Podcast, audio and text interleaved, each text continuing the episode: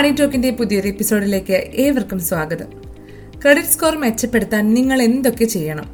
ഇതാണ് ഇന്നത്തെ ധനം മണി ടോക്ക് പറയുന്നത്.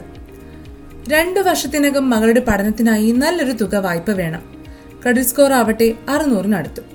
വായ്പ കിട്ടണമെങ്കിൽ സ്കോർ ഉയർത്തിയേ പറ്റൂ. എന്താണ് പോംവഴി? സ്വർണം പണയം വെച്ച് വായ്പ എടുക്കാം. ക്രെഡിറ്റ് കാർഡ് എടുത്ത് കൃത്യമായി അടച്ചു തീർക്കാം. അങ്ങനെ ഇത്തരം അവസരങ്ങളിൽ പലരുടെയും മനസ്സിൽ തെളിഞ്ഞു വരുന്ന മാർഗങ്ങൾ പലതായിരിക്കാം. എന്നാൽ ഇടയ്ക്ക് തിരിച്ചടവ് മുടങ്ങിയാലോ? പണി കിട്ടുമെന്ന് മാത്രമല്ല, ക്രെഡിറ്റ് സ്കോറിനെ പരോക്ഷമായി ബാധിക്കുകയും ചെയ്യും.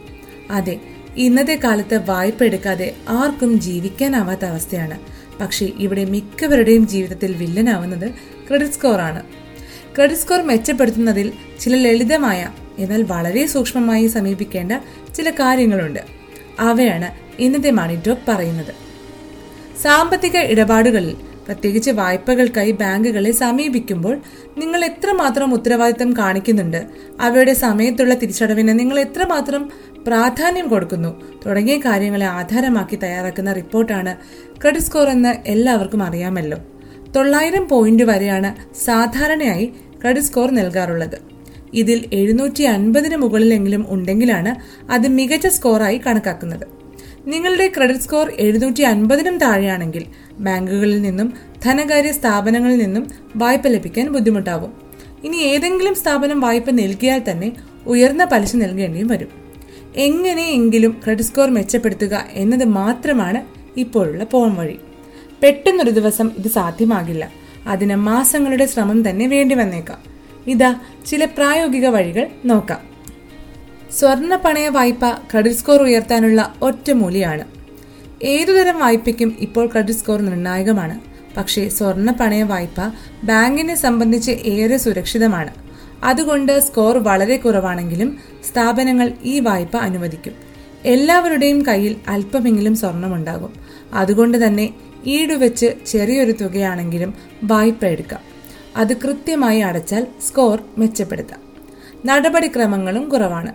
നിലവിൽ വളരെ പെട്ടെന്ന് വായ്പ അനുവദിച്ചു കിട്ടുമെന്നതിനാൽ അടുത്ത മാസം മുതൽ സ്കോർ കൂട്ടാനുള്ള വഴി തുടങ്ങും. പൊതുമേഖലാ ബാങ്കിൽ നിന്നും കാർഷികേതര വായ്പ എടുത്താൽ 7-8% പലിശയെ വരൂ. അതുകൊണ്ട് തന്നെ തിരിച്ചടവ് വലിയ ബുദ്ധിമുട്ടില്ലാതെ നടക്കും.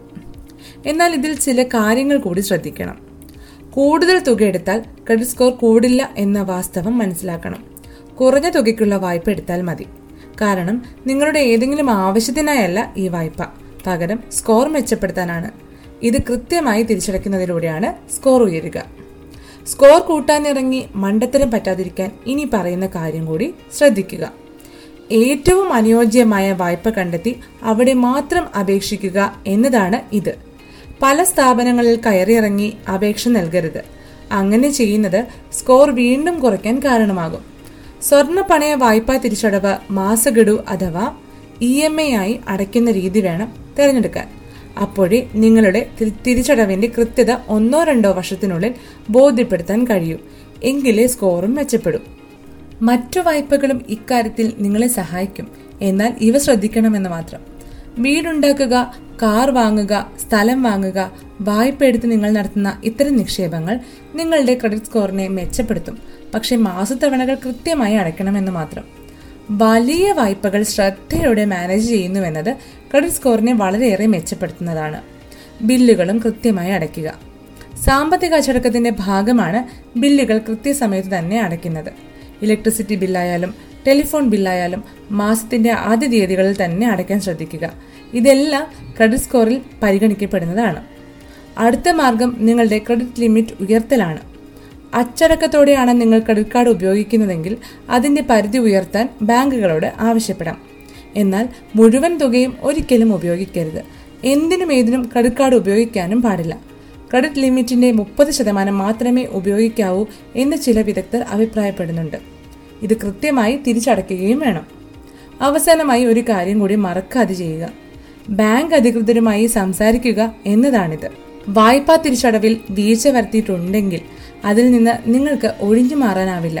എന്നാൽ അവ കൃത്യമായി തിരിച്ചടച്ച് ബാങ്കിനോട് ക്രെഡിറ്റ് റിപ്പോർട്ടിൽ അത് തിരുത്താനും അഭ്യർത്ഥിക്കാം. ഇതോടെ ഇന്നത്തെ ധനം മണി ടോക്ക് പൂർണ്ണമാകുകയാണ്. നിങ്ങളുടെ അഭിപ്രായങ്ങളും നിർദ്ദേശങ്ങളും കേൾക്കാൻ ആഗ്രഹിക്കുന്ന വിഷയങ്ങളും mail@dhanam.in എഴുതി അറിയിക്കുക, അല്ലെങ്കിൽ കമൻറ്റായും അറിയിക്കുക. ഷെയർ ചെയ്യാനും മറക്കരുത്. This is Rakhi Parvathy signing off. നന്ദി.